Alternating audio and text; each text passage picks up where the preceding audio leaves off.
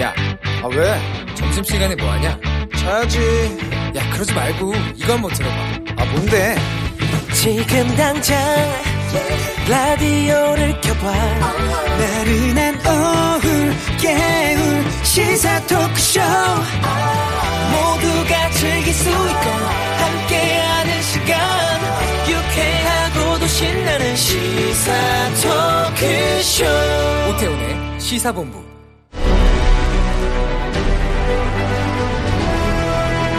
김철민의 본부 뉴스.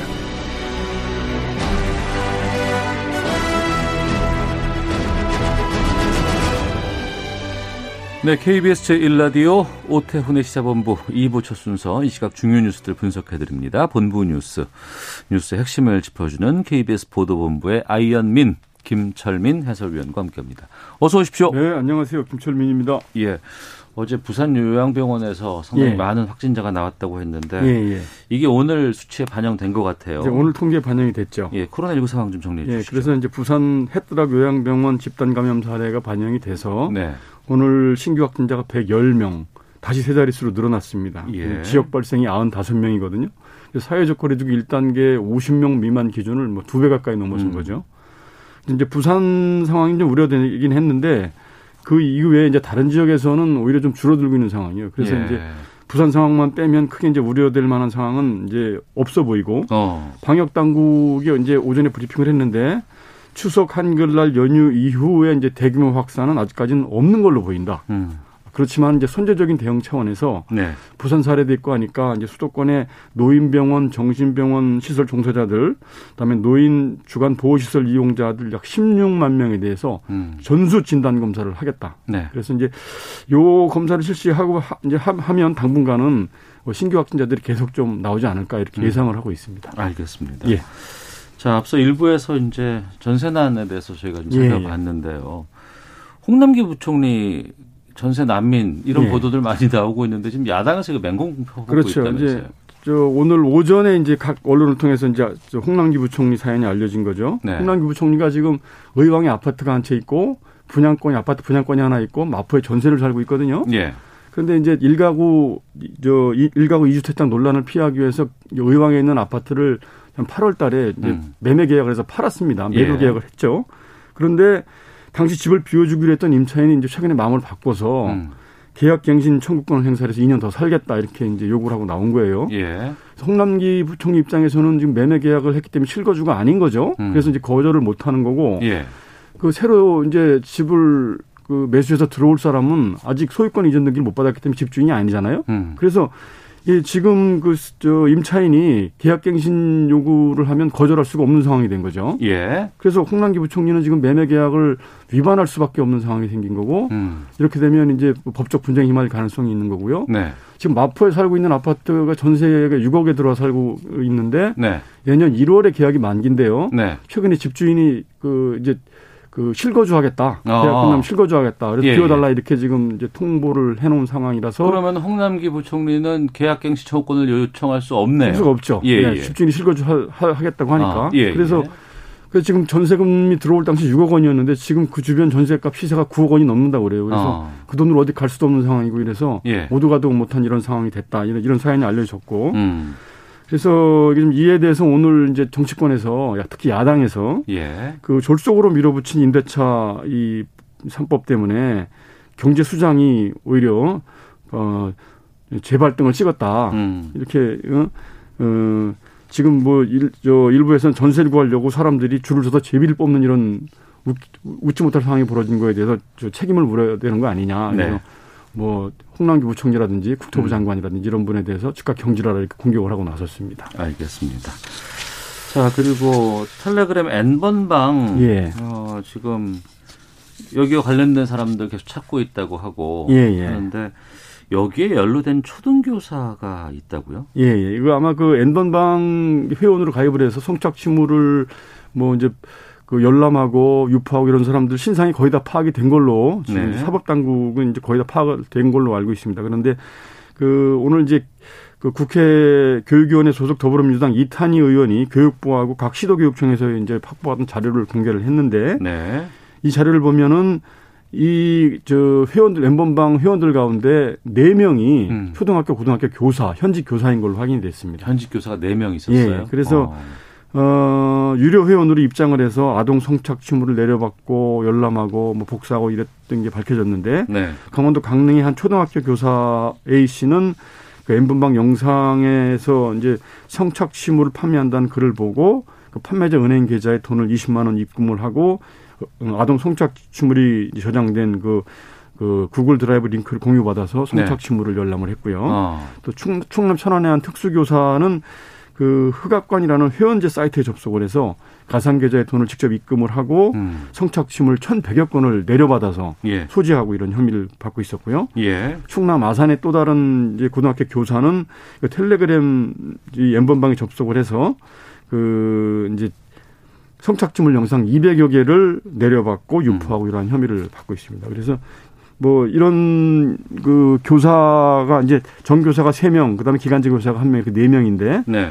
그럼 전교사 3명은 모두 직위 해제가 된 상태고 그다음에 기간제 교사 1명은 수사 개시 통보가 받기 직전에 퇴직을 했습니다. 네. 예. 중고차 사기단은 범죄 집단이라는 대법원 판단이 계속 나오고 있다고요? 네, 그렇습니다. 이게 지금 2017년부터 적발이 된 사례들인데 네. 보통 인터넷 사이트에 이제 중고차 매물 허위로 올려놓고 예, 그럴듯한 거 올려놓고 찾아가면 일단 계약을 체결해놓고 그 차에 심각한 문제가 생겼다 다른 걸 보여주겠다 이러면서 이제 비싼 차를 사게끔 이렇게 유도하는 이런 사기단 범죄들이죠. 네. 이게 이제 여러 건이 적발이 됐는데 그래서 이제 검찰에서 그 이런 사람들에 대해서 범죄단체 활동하고 사기 혐의로 기소를 해왔습니다. 네. 그래서 계속 재판이 진행되어 왔는데 그동안 1심, 2심에서는 이 범죄단체 혐의는 인정을 안 하고 사기 혐의만 인정을 해서 징역 3년 6개월을 선고를 해왔거든요. 예. 그런데 대법원에서 오늘 판단을 내리기를 이 사람들이 범죄단체가 맞다. 범죄단체로 보는 게 맞다 이렇게 판단을 했습니다. 그래서 사건을 유죄 취지로 이제 인천지법으로 되돌려버렸는데 네. 이 대법원 판단의 근거는 대개 이제 이 사람들이 한 2, 30명 정도로 이제 팀을 이뤄서 뭐 전화 상담하는 사람, 출장 가는 사람, 뭐 계약하는 사람 이렇게 이제 나눠져 있거든요. 팀장, 팀원, 뭐 이렇게 대표 이렇게 이제 역할 분담을 해서 나눠져 있는데 네. 이렇게 볼 때 그 텔레그램 대화방을 통해서 서로 정보를 공유를 하고 또 각종 보고도 이루어지고 또 조직원들끼리 정해진 기준에 따라서 수익을 배분하고 네. 이런 역할 분담에 따라서 사기 범행을 반복적으로 저지르는 이런 체계를 갖춘 범죄 집단의 결합체다. 이렇게 판단을 해서 형법 제114조에 따라서 범죄단체로 보는 게 맞다. 이렇게 이제 대법원이 판단을 최종적으로 내렸습니다. 알겠습니다. 대법원 관련 뉴스 하나 더 보겠습니다. 예, 예. 김기춘 전 비서실장 징역 1년 확정됐네요. 예, 예. 그 박근혜 정부 당시에 청와대 비서실장 하면서 보수단체를 불법 지원한 혐의로 재판을 그동안 받아왔죠. 예. 그래서 직권남용 권리행사 방해, 그 다음에 강요, 이렇게 이제 두 가지 혐의로, 재판을 받아왔는데, 그래서 징역, 예, 그 1년 6개월을 선고를 했었죠. 1심, 2심에서. 근데 이제 구체적인 혐의는 친정부 성향 보수단체 21곳에 그 24억 원을 지원하도록 압력을 행사한 이런 혐의였거든요. 예. 그래서 이제 1심, 2심에서는 이제 다 혐의를 인정을 해서 징역 1년 6개월을 선고를 했는데 네. 올해 2월에 열린 대법원 첫 상고심에서 그 직권남용 권리행사 방해는 맞는데 네. 강요는 이제 구체적으로 해악을 고지해야 되는데 위해를 가할 것이라는 해악을 고지해야 되는데 단순히 보수단체 지금 자금 지원 현황을 확인한 정도 갖고는 해악의 고지가 아니다. 그래서 강요죄 부분은 무죄라고 판단을 해서 1년 6개월을 1년으로 감형을 했거든요. 예. 근데 이 부분에 대해서도 김기춘 전 실장이 그 수긍을 안 하고 다시 또 재상고를 했는데, 강요죄는 뭐 아니다 하더라도 직권남용 권리행사 방해는 맞다. 그래서 징역 1년 6개월 실형을 확정을 했습니다. 알겠습니다. 네. KBS 보도본부의 김철민 해설위원과 함께했습니다. 고맙습니다. 네, 고맙습니다.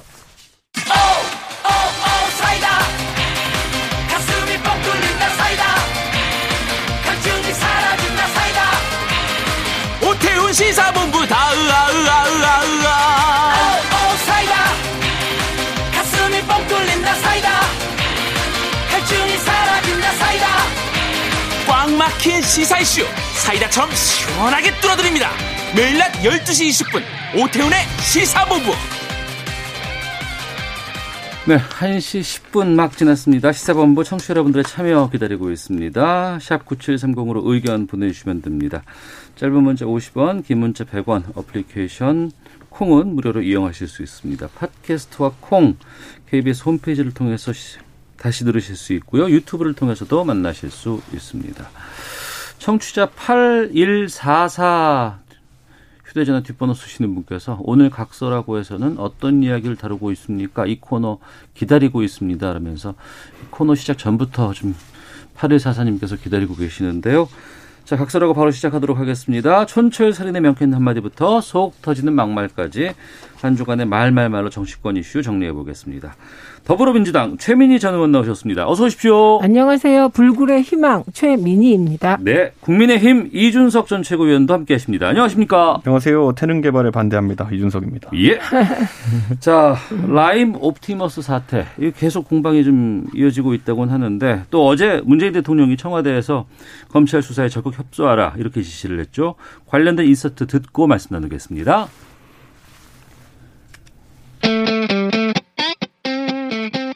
이렇게 정부가 이 수사에 대해서 소극적으로 나서니까 이런 것이 결국은 권력형 비리가 있기 때문에 이게 소극적으로 나서는 것이 아니냐. 카더라 게이트 아니냐 이런 거고요. 지금까지 권력형이라는 말을 붙일 정도 뭐가 남아있는 건 아니다.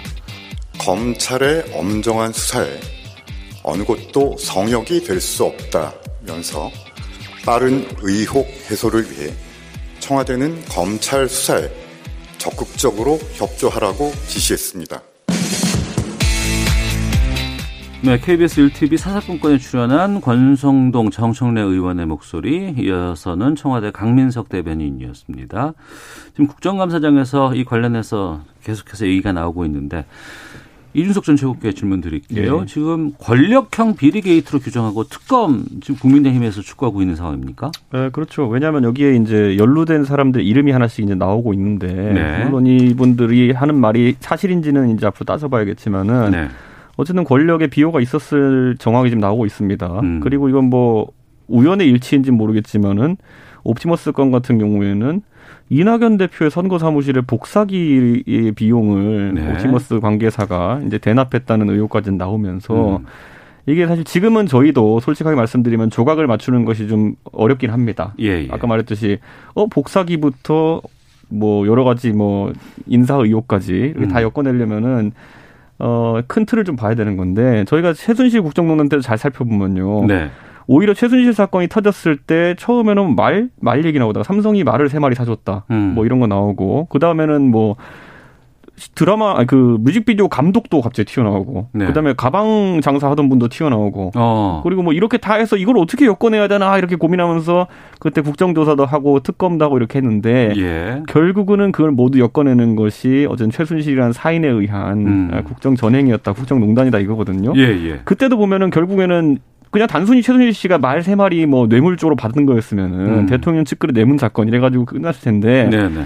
그게 어디까지 뻗쳐있는지 이제 땡기다 보니까 특검이라는 건 국정조사 땡기다 보니까 고구마 줄기처럼 나오면서 결국에는 국정농단이라는 사태로 이제 이름이 규정된 거였거든요. 예, 저는 이제 라임 특히 옵티머스 사태 같은 경우에는 애초에 상품 설계할 때부터 이게 말이 좀 안 되는 상품입니다. 네. 그렇기 때문에 이런 것들을 금융감독 당국에서 강하게 규제하지 않은 것들이나 여러 가지 상황들을 봤을 때 어떤 힘이 작용하고 있었던 것이 아니냐. 저는 이렇게 보고 지금 검찰보다는 좀 더 강도 높은 조사를 해야 된다라는 생각 때문에 저희는 특검을 주장하고 있고 네. 여러 증인도 부르자고 하는 것인데 이건 뭐 여당도 협조를 좀 해야 될 것 같습니다. 양현자 최고위원께서도 이 사태에 연루된 민주당 관련 인사가 있으면은 모두 책임을 져야 될 것이다 이렇게 표현하셨는데 저는 뭐 그 말에 동감합니다. 네, 최민희 의원님. 그러니까 우선 라임 건하고 옵티머스는 좀 분리해야 돼요. 예. 왜냐하면 라임은 수사가 다 끝났어요. 수사 다 끝난 사안이고 그때는 아마 윤석열 총장 지휘하에 수사가 이루어진 것으로 압니다. 그렇기 때문에 이건 끝난 사건을 김봉현이라는 사기범이 예. 법정에서 갑자기 강기정 수석을 거론하면서 예. 이게 일부 언론에 의해서 의제화되고 있는 거거든요. 그거 분리해야 돼요. 네네. 수사 끝났다. 그런데 중요한 거는 그 김봉현이라는 사람이 한 예. 얘기는 강기정 수석에게 돈을 줬다가 아니에요. 네. 중간에 이강세 대표에게 줬는데 전달한 것 같다는 얘기인데 이거를 언론이 이제 쓸 때 김봉현이 직접 강기정 수석에게 전달한 것처럼 쓰고 이런 왜곡이 있기도 해요. 네. 그래서 이 부분은 강기정 수석이 법적 소송에 들어갔어요. 어제 저희도 인터뷰를 했거든요. 네네네. 예, 그랬기 때문에 그 정황상도 말이 안 되고 수사가 끝난 사안을 김봉현이라는 사기범에 좀 언론이 휘둘르지 않나 이런 걱정이 됩니다. 예. 근데 옵티머스의 경우는 수사를 제대로 해야 될 것 같아요. 예, 예. 그래서 만약에 그 이 옵티머스와 관련하여 권력형 불법이 있었다면 그건 책임져야지 도리가 있겠습니까? 그리고 야당이 이거를 권력형 게이트로 규정하고 이건 야당 자유이죠. 네. 야당은 본래 그런 거잖아요. 그렇기 때문에 카더라도 하시고 예. 아니면 말고도 하십시오. 그런데 만약에 예. 수사를 했는데 권력형 비리의 근거가 안 나온다면 그때는 야당도 사과하셔야 되고요. 만약에 여당 쪽에 진짜 권력형 비리가 있으면 그건 엄청난 불법이잖아요. 예, 예. 그러니까 그거는 책임져야 되고. 다만 최순실 국정농단 때는 예. 팩트가 있었어요. 제 경우는 제2부속실 몰래카메라에 침대 3개에 공간에는 회의기구가 있고 본관에는 살림살이가 있고 다 폭로했었고요. 말 3마리 나왔고요. 그리고 구체적으로 노태강 그 국장 등 네네. 문체부 인사들이 그 말로 인하여 불이익을 당해서 승마협회가 연관되었고 결정적으로 태블릿 PC를 통해서 그 최순실이라는 정체모를 강남 아줌마에게 이제 그 국가 기밀 문서가 나가고 이게 물증으로 확인됐잖아요. 그래서 물증이 나오면 아무도 꼼짝 못하는 것이다. 네. 그래서 수사를 하기 위하여 윤석열 총장이 지금 심혈을 기울이고 있으니 열심히 해서 진실을 밝히시면 될 것 같습니다. 예, 검찰 수사 열심히 하면 된다고 하셨지만 또 국민의힘 쪽에서는 지금 법무부 장관이라든가 또 여러 가지 정부 쪽에서 압력 넣어서 이걸 지금 제대로 수사 안 하고 있다. 이것 때문에 특검으로 가야 된다. 이런 주장인 거예요? 특히 이번에 가장 우려스러웠던 지점은 예. 그 옵티머스 펀드 관련된 이사진으로 있었던 분이 그 부인분이 이제 그 청와대 행정관으로서 네. 그 민정수석실이 있었던 거 아니겠습니까?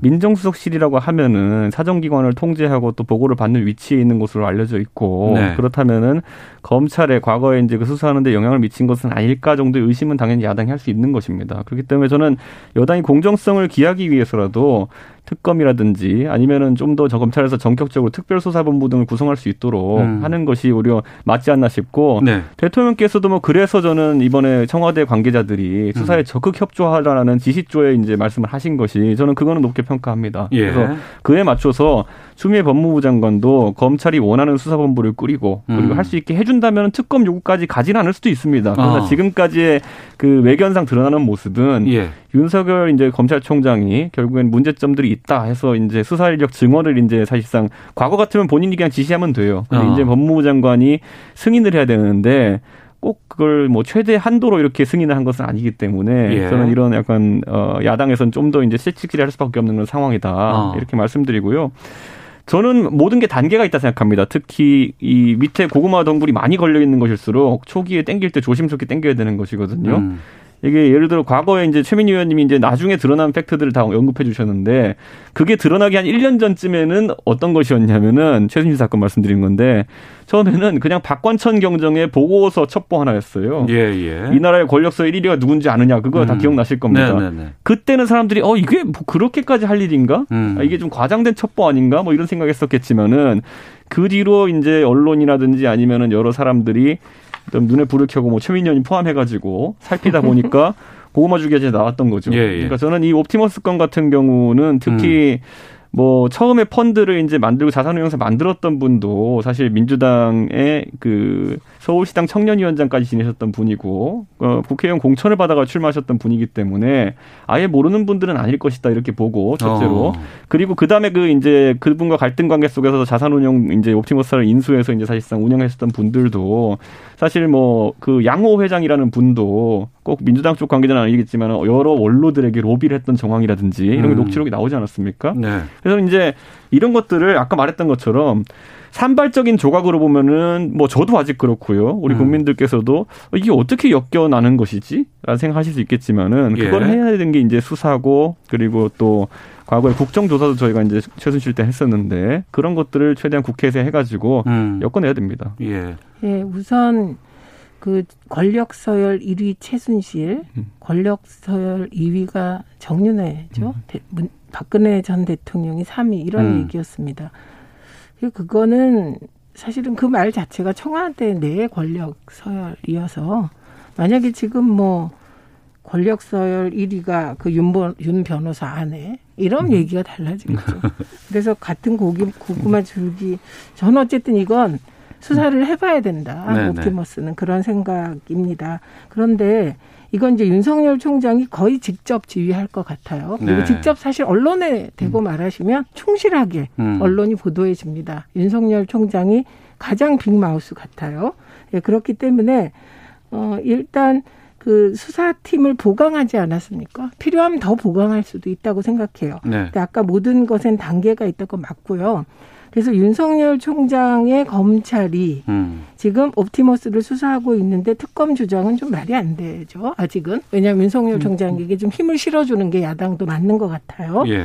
그래서 우선 저는 뭐 특검은 그래서 단계상 어렵지만 예를 들면 총장 직속의 특별수사팀을 구성해라. 네. 뭐 이런 거 가능하다고 생각이 드네요. 그래서 이거는 대통령께서도 그 청와대도 적극 협조하라 성역 없다. 그건 너무 맞는 말이잖아요. 그래서 뭐 이건 청와대가 반대하는 분위기도 아니니까 윤석열 총장이 좀 소신껏 해보시죠. 조국 전 장관 내에 수사하시면 되지 않을까 합니다. 알겠습니다. 그럼 두 분 모두 검찰에서 철저한 수사하는 것 이거까지는 먼저 지켜보고 그 이후에 또 다른 것들도 좀 나오게 되면 살펴보도록 하겠습니다. 자, 각설하고 국민의힘 쪽 좀 상황을 살펴볼까 하는데 국민의힘이 띄운 보궐선거 필승을 다짐하면서 띄웠던 경선준비위원회. 구성 과정에서 잡음이 있다고는 하는데 지금 어떻습니까? 사실 저희가 이제 후보군들이 저희가 많습니다, 지금. 많다. 지금 이제 뭐 안철수 대표의 합류 여부 또는 이제 경선 참여나 아니면은 또 그 연대 여부에 따라 가지고 또 요동치는 게 변수긴 하지만은 결국에는 우리 당에도 보면은 뭐 이름들은 다 아실 만한 뭐 이혜훈, 나경원 그리고 뭐 이런 박진, 권영세 이런 다선 의원급 주자들이 서울에서 계속 의정 활동 해오셨던 분들이 많고 그분들 같은 경우는 서울의 문제에 대해서 상당히 오랫동안 고민해오신 분들입니다. 그렇기 때문에 저는 경선을 치른다 해도 흥행 요소에는 문제가 없을 것이다. 저는 이렇게 보는데 다만 이번에 이제 뭐 그 유일호 의원을 이제 사실 경선 및 선대위 준비 쪽으로 이제 임명하려고 하다가 김상훈 의원으로 이제 그 교체되면서 여러 가지 억측이 좀 있었던 것 같은데 우선 김상훈 의원은 대구에서 이제 보통 지역구 활동을 하셨기 때문에 많은 분들이 모르실 수 있겠지만은 공무원 출신이고 굉장히 공정함에 있어가지고는 뭐 어느 누구에게나 좋은 평가를 받고 있는 분입니다. 그렇기 때문에 저는 뭐 그런 측면에서 김상훈 의원을 추천하는 인사들도 있었고 해서 교체된 것이다 이렇게 보고요. 저희 이제 지상욱 의원이라든지 아니면은 뭐 김선동 사무총장 같은 경우에 본인들이 이제 서울시장 경선 레이스에 뛰어들겠다는 취지로 사실상 이런 직들을 고사하고 또 사퇴하고 이렇게 하는 상황인데 저는 충분히 흥행할 수 있는 카드들이 많다 이렇게 봅니다. 네. 룰을 정하는 거잖아요. 경선준비위라는 게. 그러니까 여기에는 그러니까 선거에 출마할 의사를 갖고 있는 사람이 들어가면 안 되기 때문에 지금 어떤 분들 구체적으로 지금 직접 뛰는 분들이 좀 계세요? 뭐 뛰는 분들은 우선 서울에 있는 사람들에게 많이 만나면서 식사도 하시고 조언을 받고 있거든요. 저도 뭐 지금 여기서 말씀드리긴 좀 그렇지만 여러 분들을 만났는데 다들 이제 활발히 준비를 하고 계시다 이렇게 말씀드릴 것 같고 다만 이제 코로나라는 국면이 있기 때문에 그 사실 선언하고 활동할 수 있는 영역이 좀 있어야 되는데 아직은 그 선언한다고 해서 딱히 뭐 돌아다니면 사람들 만날 것도 아니고 그렇기 때문에 숨고르기를 좀 하고 있는 모습이고요. 저는 아까 언급했던 것처럼 뭐 이혜훈, 나경원, 김용태, 뭐 지상욱, 김선동 등등 오신환 등등 다 인지도 있고 또 능력도 입증된 분들이기 때문에 앞으로 우리가 이름을 다 언급 이제 하게 될 겁니다. 한 분 한 분씩. 많다라고 처음에 시작을 하셨는데 최민희 의원님, 그 지금 민주당 쪽에서는 어떻습니까? 지금 서울시장 관련해서 후보로 뭔가 도전 의지를 좀 갖고 있는 분들이 계시나요? 드러나고 있나요? 있을지 모르지만 민주당 그게 지금 중요하지 않죠. 그렇죠. 이걸 후보를 낼 거냐 안 낼 거냐가 중요하잖아요. 그거를 해결해야 됩니다. 그러니까 저는 그 그 이런 경우 그 내가 서울시장 나가겠다고 만약에 민주당에서 누군가가 먼저 나오면 예. 그분은 사실은 비난받을 소지가 크죠. 그래서 민주당은 예. 지금 빨리 해야 될 일이 예. 서울시장 후보를 낼 것인가 말 것인가 부산시장 후보를 낼 것인가 말 것인가를 정해야 하는 거죠. 네. 그것을 하지 않고 후보들이 나서고 거론되는 것 자체가 민주당엔 손해입니다. 네.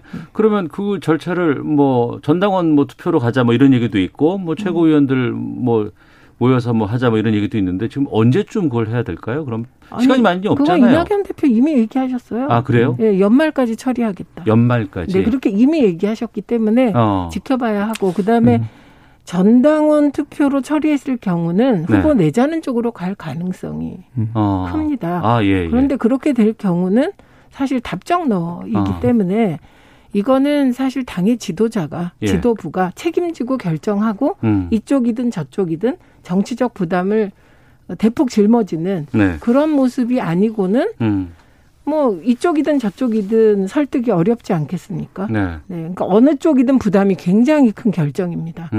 네. 그래서 저는 개인적으로 이미 네. 개인적으로 네.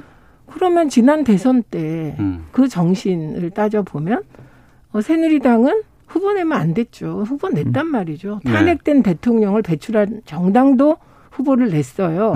그런데 애초에 저는 이런 식의 룰이 자해적이다. 이렇게 생각하는 쪽입니다. 네. 그런데 민주당이 어쨌든 혁신 위에서 뭐 그 공천하지 말라 이런 게 있고 이게 당원에 들어가 있기 때문에 네. 당원 당규를 위반할 수는 없어요.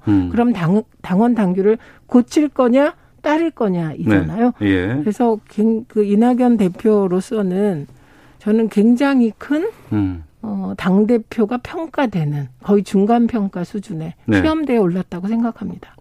저는 낼 것이다 이렇게 보고 있고요. 예. 예, 그 과정에서 뭐 절차적으로는 어떤 과정을 이렇게 바꿀지는 이낙연 당대표께서 고심할 것이다 이렇게 보고 저희는 공교롭게도 뭐 돌아가신 박원순 시장도 박 씨인데 저희는 상대 후보로서 쓰리박을 놓고 지금 생각하고 있습니다. 쓰리박이요? 네. 뭐 민주당이 서울에서 선거가 어렵다고 생각하면은 대중적으로 또 중도층에도 소구력이 있는 박용진 의원 그리고 지금 무난하게 거론되고 있는 박영선 의원 예. 그리고 또 언론에서 언급되지만은 또 핵심 지지층이 강하게 밀고 있는 이번 당대표 선거에서도 저력을 좀 어느 정도 입증했던 박주민 의원 이렇게 저희는 쓰리박 예상 중입니다. 알겠습니다. 예. 다른 당 얘기도 좀 살짝 좀 여쭤보겠습니다. 정의당의 신임 대표로 김종철 후보가 당선이 됐습니다. 그리고 여야 대표들을 예방을 했는데요. 정의당의 지금 이 김종철 신임 대표 어떻게 보시는지 좀 입장 듣고 참 가겠습니다. 안타까운 분이죠. 저분이. 사실 유능하고 예. 그 진보의 오랜 투사예요. 오래됐죠. 예. 예. 그런데 사실 저런 분이 공천을 받아서 국회에 들어가고 비례대표가 되고 당대표가 예. 돼야 된다고 많은 분들이 생각하죠. 그런데 그렇지가 않았어요. 그간에 네. 권력투쟁이다 뭐다 암투도 많았는데 어쨌든 최근 정의당은 좌표를 다시 세워야 될 것 같습니다. 좌표를 다시 세워야 된다. 네, 그래서 일각의 비판은 하도 그 국힘 쪽이나 기득권 쪽에서 정의당을 민주당 제2중대라고 하니 네. 이제는 국힘, 그러니까 자유한국당 쪽 제2중대가 되려고 한다라는 비판까지 받고 있거든요. 네.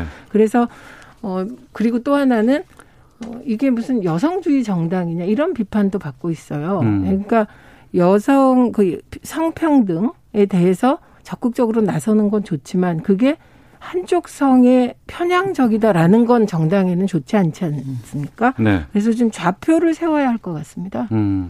정책연대 얘기도 좀 나오던데요, 후보님과. 아무래도 김종인 대표께서 워낙 이제 재벌 개혁 쪽으로는 네. 또 본인이 업적이 있고 지금까지 그리고 또 관심이 많은 분이기 때문에 특정 사안에 대해서는 좀 정의당과도 같이 뭐 해볼 수 있는 일이 있지 않겠느냐 이런 네. 얘기가 나오고 있고.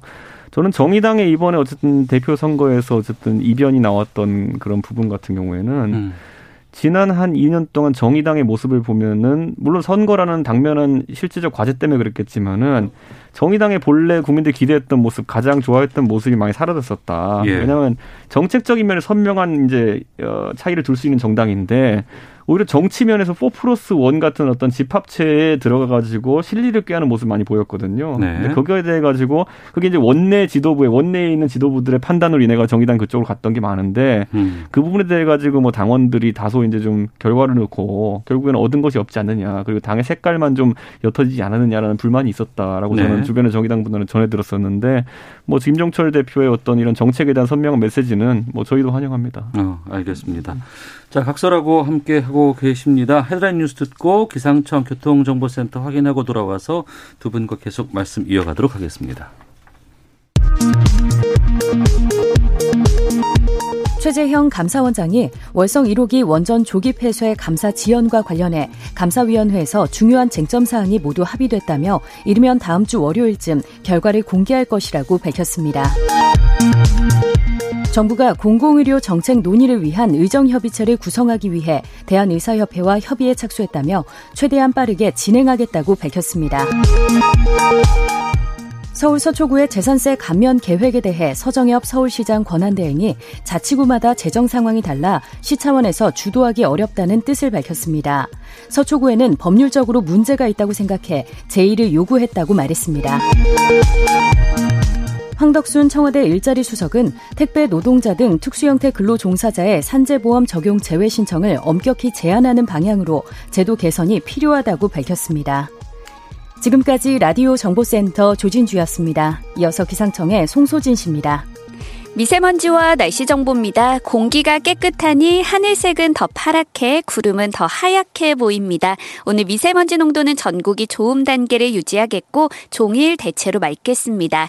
한편 오늘 아침은 올가을 들어 가장 낮은 기온을 보여 일부 내륙은 서리가 내리고 물이 얼기도 했는데요. 한낮 기온은 서울 18도, 대전 19도, 광주와 대구 20도까지 올라서 일교차가 15도 안팎으로 무척 크게 벌어지겠습니다. 내일부터는 때일 추위가 누그러지면서 아침 기온이 오늘보다 2도에서 5도가량 오르겠고요. 낮 기온은 오늘과 엇비슷할 전망입니다. 현재 서울의 기온은 16.7도입니다. 미세먼지와 날씨 정보였습니다. 이어서 이 시각 교통 상황을 KBS 교통정보센터 공인혜 씨가 전해드립니다. 네, 이 시각 교통정보입니다. 가을이 깊어지면서 기온차가 부쩍 커진 요즘인데요. 자동차 관리에도 관심을 가지시면서 안전히 운행하셔야겠습니다. 수도권인 39번 국도 안산 방향이고요. 화성 금탑 휴게소 부근에서 승용차 화재 사고 있었습니다. 이 처리 거의 마무리되면서 교통 흐름도 조금씩 나아지고 있는데요. 지금은 화성 자안 교차로 부근부터 지체 서행하고요. 주변 서해안고속도로는 크게 막히는 구간은 없습니다. 경부고속도로는 부산 쪽 한남대교에서 서초, 신갈분기점에서 수원까지 밀리고요. 더 가서 남사부근 3차로에는 승용차가 고장으로 서 있어서 여파를 받고 있습니다. 논산 천안고속도로 논산 방향은 논산 휴게소 부근부터 논산 나드목 쪽으로 정체 심한 이유 작업을 하고 있어서고요. 서울 시내는 강변북로 일산 쪽 한남대교부터 반포대교 사이 짧은 정체를 지나 한강대교 부근 1차로의 작업 구간 주의하셔야겠습니다. KBS 교통정보센터였습니다.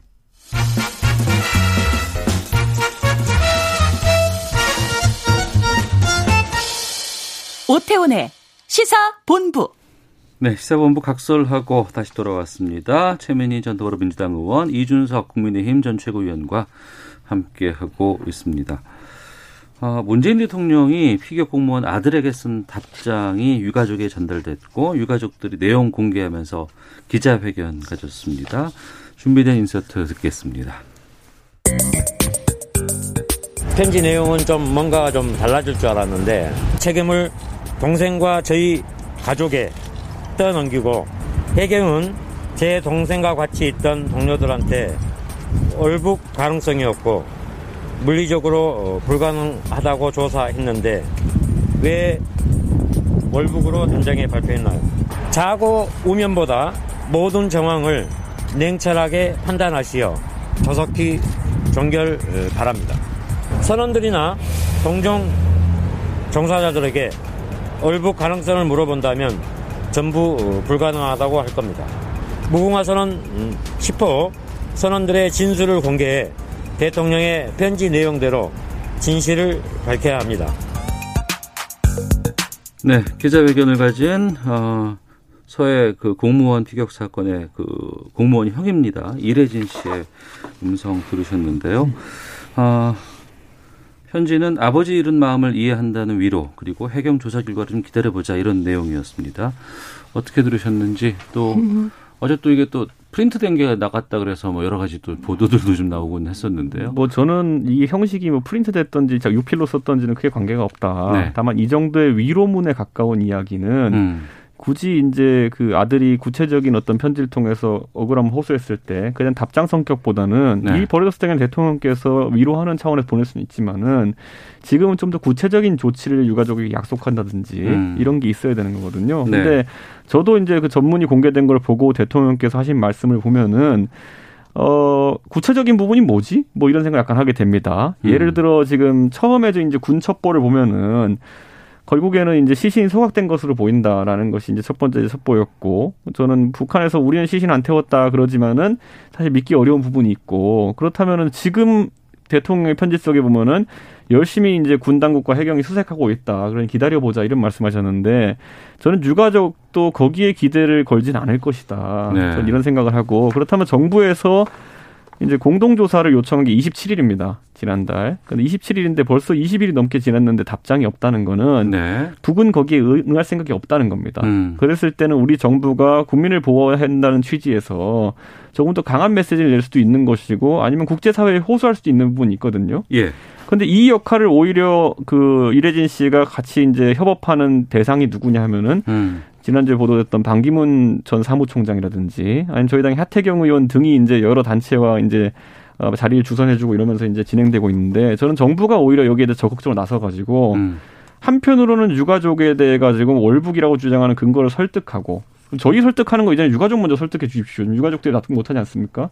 그다음에 두 번째로는 국제사회에 호소한다든지 이런 유가족의 노력이 있을 때 네. 적극 협조하는 그런 모습이 좀 필요할 것 같습니다. 알겠습니다. 최민희 의원님. 우선 처음엔 유가족에 대해서 동정론이 일었습니다. 그런데 지금은 주변에 보면 피로감이 좀 생겼어요. 그러니까 이거는 있다. 유가족에겐 안 좋죠. 네, 그 이유는 우선은 자필 편지 아니다. 이게 보통 그 엄마들도 이해를 못합니다. 대통령께서 답을 해주셨다. 이게 박근혜 정권 때 같으면 어마어마한 일일 텐데 저는 대통령이 최대한 그 대통령의 심성이 네. 워낙 그 국민에 대한 측은지심이 많으신 분이라 이런 반응을 보인다고 생각합니다. 최대치를 하신 거예요. 위로하고 해경 조사 결과를 기다려보자. 이 이상 무슨 말을 합니까? 만약에 구체적인 조치를 약속하면 해경 조사도 안 끝났는데 왜 그랬냐. 가이드라인이다. 뭐 별의별 얘기가 다 나올 사안이거든요. 예. 그래서 이렇게까지 해주시는데 너무한다. 이렇게 여론이 바뀌는 흐름을 읽고 있고요. 예. 그다음에 자필 편지 아니고 이거는 저는 좀 우리 모두에게 지읒일보의 체면에서 벗어나자 이런 제안을 드리고 싶습니다. 왜냐하면 예. 이거 오늘 송혜원 기자가 다 찾아보니 대통령은 다 이게 절차가 자필로 써도 자필이 나가면 안 된답니다. 절차상. 타이핑해야 되고 거기에 준비해둔 직인을 찍어야 되고 이 절차를 무시해달라는, 그러니까 유족에게 특혜를 달라는 요구로밖에 안 되는 걸 예. 기자들이 잘 알면서 저는 부추기고 있다고 생각합니다. 그리고 예. 그 부추김이 유족에게 결코 좋지 않다. 그다음에 세 번째로는 지금 월북이냐 아니냐에 대해서 해경이나 국방부가 월북이라는 근거를 가지고 월북이라고 판단을 한 겁니다. 그런데 강력한 문제 제기가 들어오니 다시 살펴보는 단계예요. 그런데 이 월북이냐 아니냐를 확인하는 과정이 이게 확정해야 되는 거기 때문에 이거 시간 걸리는 건 당연하다. 이렇게 네. 보고. 그다음에 그러나 유족의 마음 이해합니다. 납북 어부 취재를 제가 기자 시절에 많이 해봤는데 납북 예. 어부, 월북자 가족들 진짜 고생하거든요. 우리 사회에서. 그다음에 북한이 공동조사에 응하지 않는다. 이 부분은 북한도 예. 이 국경을 넘어온 거, 해수역을 넘어온 거잖아. 해수의 경계를. 그렇기 때문에 북한에 대해서 그럼 더 강한 메시지를 내라. 뭘 낼 수 있을지. 네. 예, 저는 뭐 그게 잘 안 떠오른다.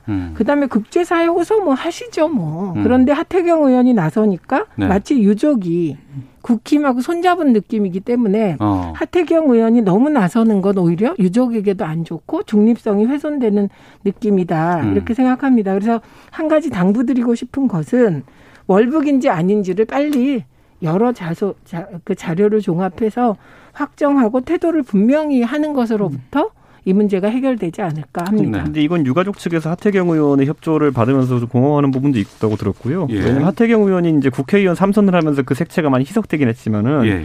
원래 젊은 시절에 이제 북한 인권 운동을 이제 계속 하셨던 분이라 가지고 그 전에 주사파 아니었어요? 그 전엔 그랬죠. 근데 이제 그다음에 전향한 다음에 북한 인권 운동을 10년 가까이 해오면서 그쪽 이제 인권 단체들이나 이런 쪽과 네트워크 굉장히 좋습니다. 네, 그래가지고 하태경 의원이 실질적인 도움 많이 주고 있다 이렇게 보시면 될 것 같습니다. 아니 근데 그게 저는 하태경 의원의 선의를 이해하고 존중하는데 객관적으로 보면 그냥 국힘당과 손잡았구나, 야당하고 손잡고 정치 공세에 하고 있구나 이런 네. 오해를 불러일으킬 수 있기 때문에 그냥 반기문 총장하고 하시면 더 좋지 않습니까? 여당은 월북이라 하고 있는데 그럼 여당이랑 손잡을 수는 없지 않습니까? 아니 여당은 손잡고 이런 게 의미가 없고요. 그러니까 반기문 총장 전 총장하고 하는 것이 더 효과적이지 않을까 합니다. 알겠습니다. 자 그리고 최민희 의원께 민주당 내 상황 좀 여쭤볼까 하는데 민주당 당 쇄신 작업 주도하는 그 혁신위원회가 설치된다고 하는데 이건 어떤 기구예요? 일단 민주당이 혁신위를 구성한다. 의아스럽죠. 왜냐하면 대개 혁신위는 선거에서 진 정당이 만드는 거예요. 네. 근데 이 민주당 혁신위는 역사가 있습니다. 민주당의 경우는 이제 제가 19대 때 온라인 입당법을 그 통과시켰어요. 김태년 당시 그 정책위 간사랑 네. 정계특위 간사랑 그 온라인 입당법 이후로 20대에서 정치개혁이 거의 이루어지질 않았습니다. 네, 그래서 이 정당 혁신을 끝없이 해야만 진보적 정당은 살아남을 수 있거든요. 그래서 아마도 방점은 정당 혁신, 정치 혁신일 거다. 그래서 이 정치 혁신 부분에서 저는 특히 국회의원의 특권 폐지를 어떻게 할 것인가. 예를 들면 이번에도 선거법 위반한 분이 국감을 핑계로 검찰에 출석 안 하고 오늘이 선거법 위반 공소 만료일입니다. 네, 맞습니다. 이게 말이 됩니까? 그래서 왜 민주당이 그런 불체포 특권 필요도 없어요, 지금은. 면책 특권. 이거를 왜 폐지를 안 하는지. 그러니까 이런 그 지지자들의 답답함 이거에 대한 응답이 될 거라고 봅니다. 예. 민주당의 혁신이 어떻게 보고 계세요? 제가 2014년도에 이긴 정당의 혁신위원장을 해봤습니다. 네.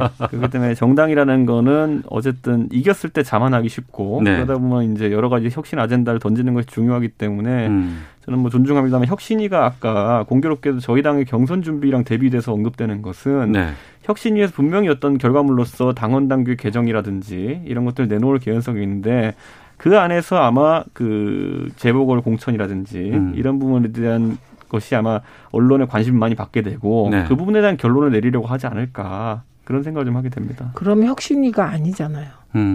그래서 그런데 그거 해야 될 거예요. 숙제가 그게 나왔는데 선생님 숙제 냈는데 그걸 숙제 안 할 수는 없거든요. 아니 이낙연 대표가 이거를 먼저 하신 것 같지는 않고 뭐 당혁신을 위해서 쭉 고민해오던 분들인데 저는 조금 분리하는 게 좋을 거라고 생각합니다. 예, 알겠습니다. 청취자 의견들이 좀 꽤 들어왔는데 김선호님은 오늘 두 분 토론 차분하게 잘 이루어진 것 같습니다. 잘 듣고 있습니다. 고맙습니다. 좀 뜨거운 토론을 기대를 하셨던 건지 아니면 이런 차분한 걸 좋아하시는 건지는 모르겠습니다. 0634님은 최민희 전 의원님, 이준석 전 최고위원님 두 분 정말 존경합니다. 방송 듣다 보면 정치권 이슈 정리가 잘 됩니다. 라는 의견도 보내주셨습니다. 자, 각설하고 여기서 마치도록 하겠습니다. 두 분 고맙습니다. 네, 감사합니다. 고맙습니다. 오태훈의 시사본부는 여러분의 소중한 의견을 기다립니다. 짧은 문자 50원, 긴 문자 100원의 정보 이용료가 되는 샵 9730, 우물정 9730번으로 문자 보내주십시오. KBS 라디오 앱 콩은 무료입니다.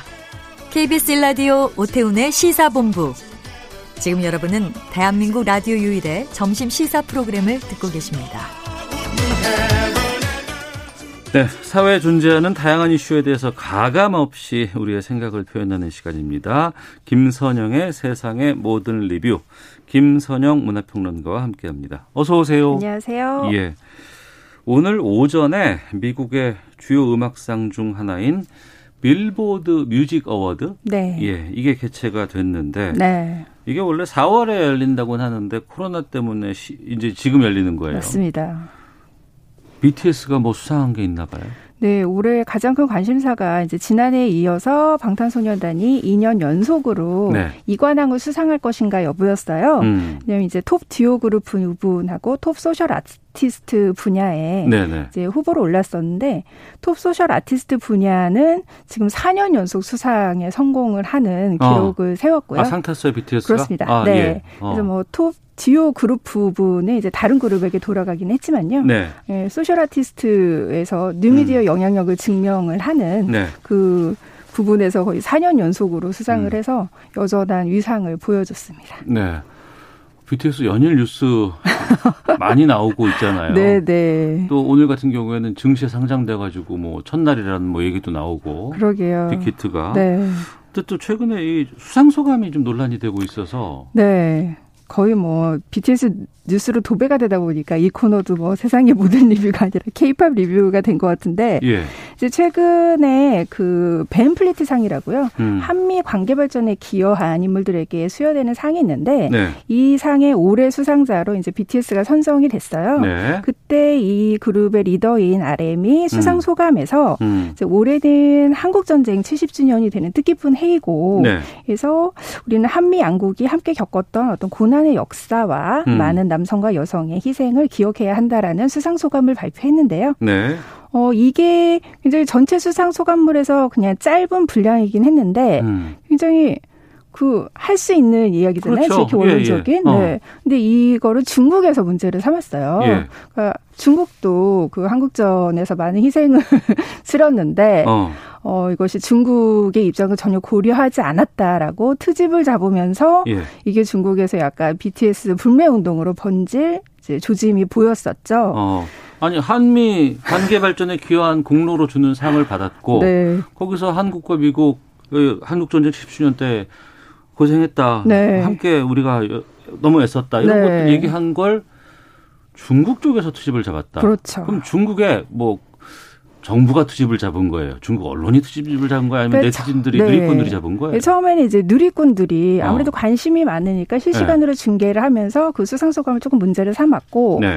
이것을 중국의 관영 매체에서 약간 여론을 더 선동하듯이 한중 갈등을 약간 부추기는 식으로 중국의 입장을 고려하지 않은 네. 그런 입장을 뭐 입장이 담겨 있다.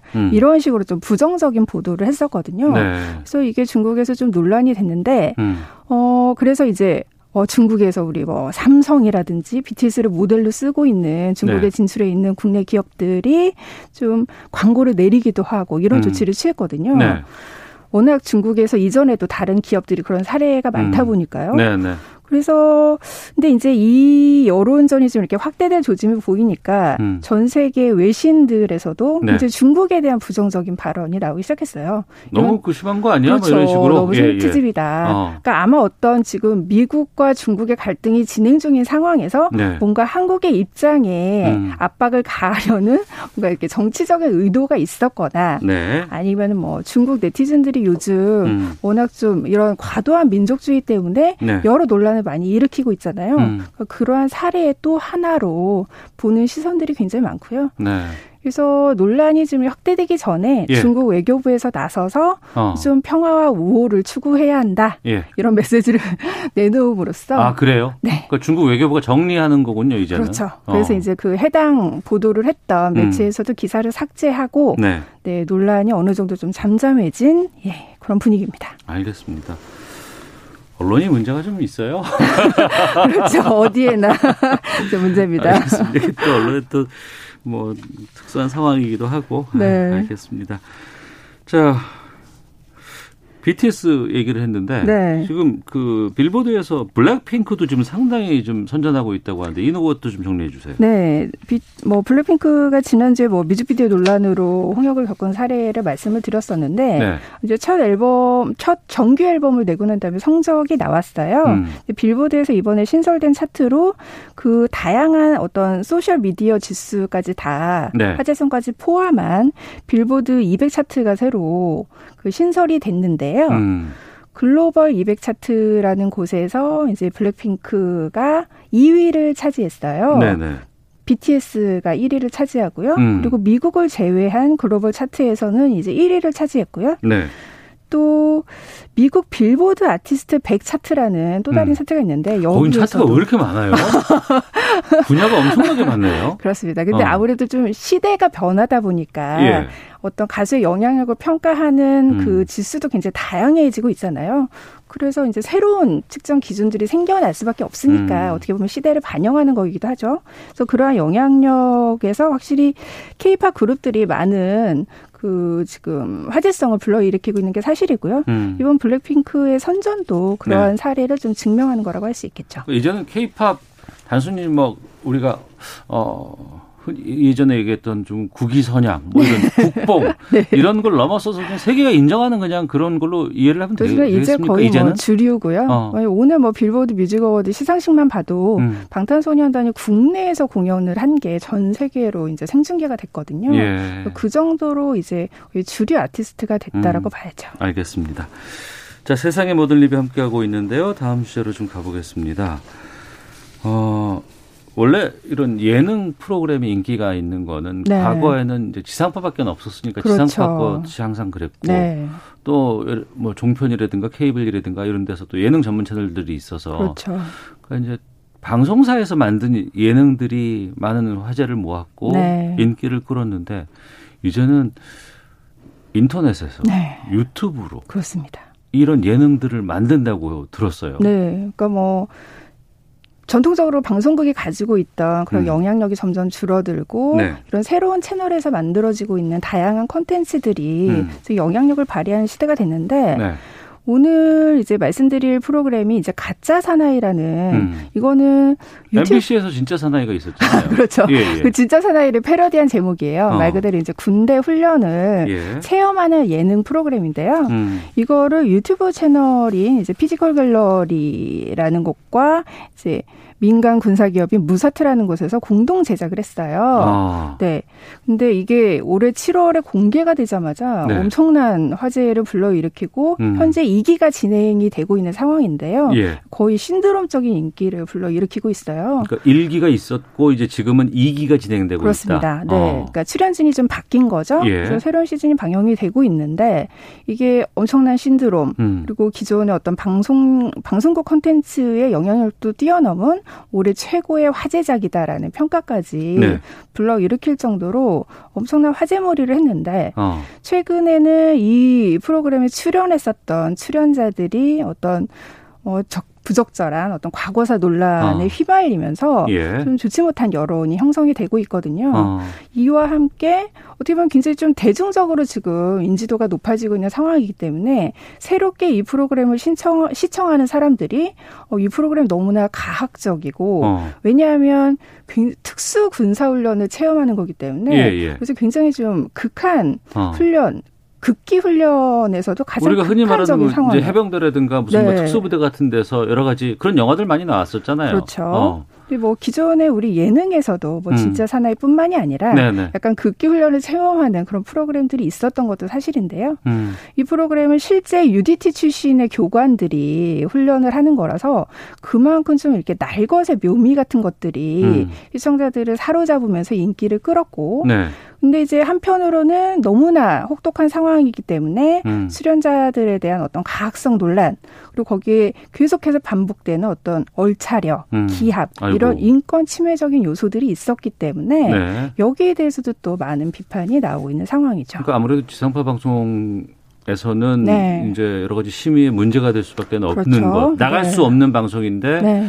뭐 유튜브라든가 이런 곳에서는 그걸 보낼 수는 있었고 네. 나갔고 인기가 있어서 또 여기에 출연한 많은 사람들이 다시 지상파라든가 이런 곳에서 활동하는 그렇습니다. 광고로도 뭐 모델로 쓰고 그렇죠. 이런 일이 있었는데 정작 또 이게 흥행이 가다 보니까 여러 가지 문제점들이 드러나고 논란들이 드러나니 다시 그런 것들을 회수하는 그렇죠. 이런 일들이 있었다면서요. 네. 그러니까 이게 어떻게 보면 지금 새롭게 부상하고 있는 네. 그 뉴미디어 콘텐츠들의 양날의 검 같은 거예요. 네. 하나는 그런 심의에서 자유롭기 때문에 굉장히 좀 자유로운 날것의 표현이 가능해요. 상황에서 그 점이 시청자들이 끌어들이지만 네. 한편으로는 그런 심의 때문에 가능한 어떤 우리 보편적인 상식에 의거한 그런 내용들이 있잖아요. 근데 그거에서 벗어난 그런 인권 침해적인 요소라든지 혐오 발언이라든지 또 그런 가학적인 내용 이런 것들이 그대로 이제 가감 없이 전달이 되다 보니까 네. 거기에서 나오는 어떤 부작용들이 있는 거죠.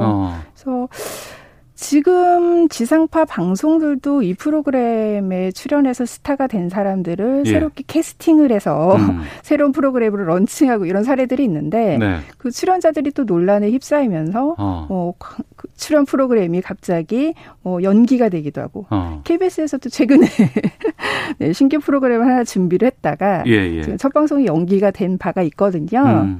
그래서 지상파 방송이 단순히 어떤 그 화제가 된 프로그램의 인기에 편승만 하지 말고 예. 우리는 왜 이런 프로그램 화제작들을 못 만드는가. 하지만 그 동시에 지상파 방송이 좀 지켜야 할 네. 어떤 그런 보편적인 미덕 같은 것들을 좀 생각해보는 예. 그런 계기가 됐으면 어떨까 이런 생각이 들었습니다. 그러니까 참 고민이 많아요. 그러니까 네. 많은 그 시청자라든가 이런 분들을 관심을 끌기 위해서는 네. 좀 더 공격적이고 네. 다양하고 좀 더 날것을 보여드리는 것이 맞다고는 하는데 네. 또 한계는 분명히 좀 존재를 하거든요. 그렇죠. 그런 극한 상황이 주는 묘미가 분명히 있는 것도 사실이고요. 이 프로그램이 나름대로 이제 많은 사람들이 또 좋아하는 데는 예. 나름의 또 이유가 있어요. 그런 극한 상황의 드라마에서 오는 어떤 감동적인 순간들도 존재를 하지만 그에 따르는 부작용에 대해서도 좀 책임을 같이 져야 될 것 같습니다. 알겠습니다. 자, 세상의 모든 리뷰 김선영 문화평론가와 함께했습니다. 고맙습니다. 감사합니다. 자, 오태훈의 시사본부 여기서 인사드리도록 하겠습니다. 내일 오후 12시 10분에 다시 찾아오겠습니다. 안녕히 계십시오.